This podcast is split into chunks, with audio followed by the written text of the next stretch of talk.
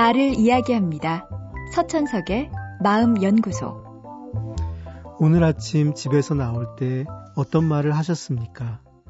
그냥 의례적인 말일 수도 있고, 사랑을 담은 말일 수도, 아니면 화가 나서 내뱉은 말일 수도 있겠지요. 오늘은 한 이야기를 통해 우리가 나누는 말에 대해 생각해 보려 합니다. 아우슈비츠 수용소에 어린 남매가 들어가게 되었습니다. 기차에서 동생이 신발을 잃어버렸지요. 누나는 동생을 꾸짖었습니다. 이 바보야. 자기의 물건 하나 못 챙기고 너 도대체 왜 이러니? 기차가 도착하고 둘은 헤어졌습니다. 그리고 그것이 영원한 이별이 되었습니다. 동생은 수용소에서 죽음을 맞이했고 누나는 운이 좋아 살아서 나올 수 있었습니다. 동생을 보내고 살아나온 누나는 슬픔 속에 다짐을 하였습니다. 내가 남길 마지막 말이 되기에 부족한 말은 앞으로 절대 하지 않으리라. 얼마나 후회가 되었을까요? 동생이 죽기 전에 떠올릴 자신의 모습이 바보라고 비난하는 모습이라 생각하면 정말 과거를 지우고 싶었을 것입니다. 어떻습니까? 오늘 집을 나오기 전 사랑하는 가족에게 남긴 마지막 말은 어떤 말이었습니까? 이대로 영원히 헤어지더라도 후회하지 않을 말이었나요? 물론 매 순간을 따뜻하고 부드러운 말로 채울 수야 없을 것입니다.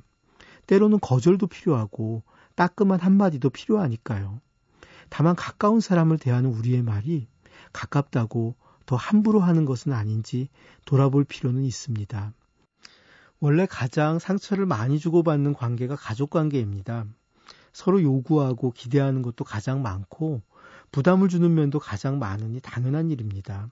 자기 힘만으로 살아내기 어려울수록 또 자신감이 떨어지고 흔들릴수록 우리는 가족에게 더 많이 기대합니다. 그리고 기대가 채워지지 못할 때 내 마음의 괴로움을 가족에게도 전달합니다. 상처가 될 말로, 화난 표정으로. 나만 괴로울 수 없으니까 가족들을 괴롭게 만들곤 합니다. 혼자 괴로운 것이 더 낫다고 하면서도 인간은 본능적으로 남과 같이 괴로워하는 것을 원합니다.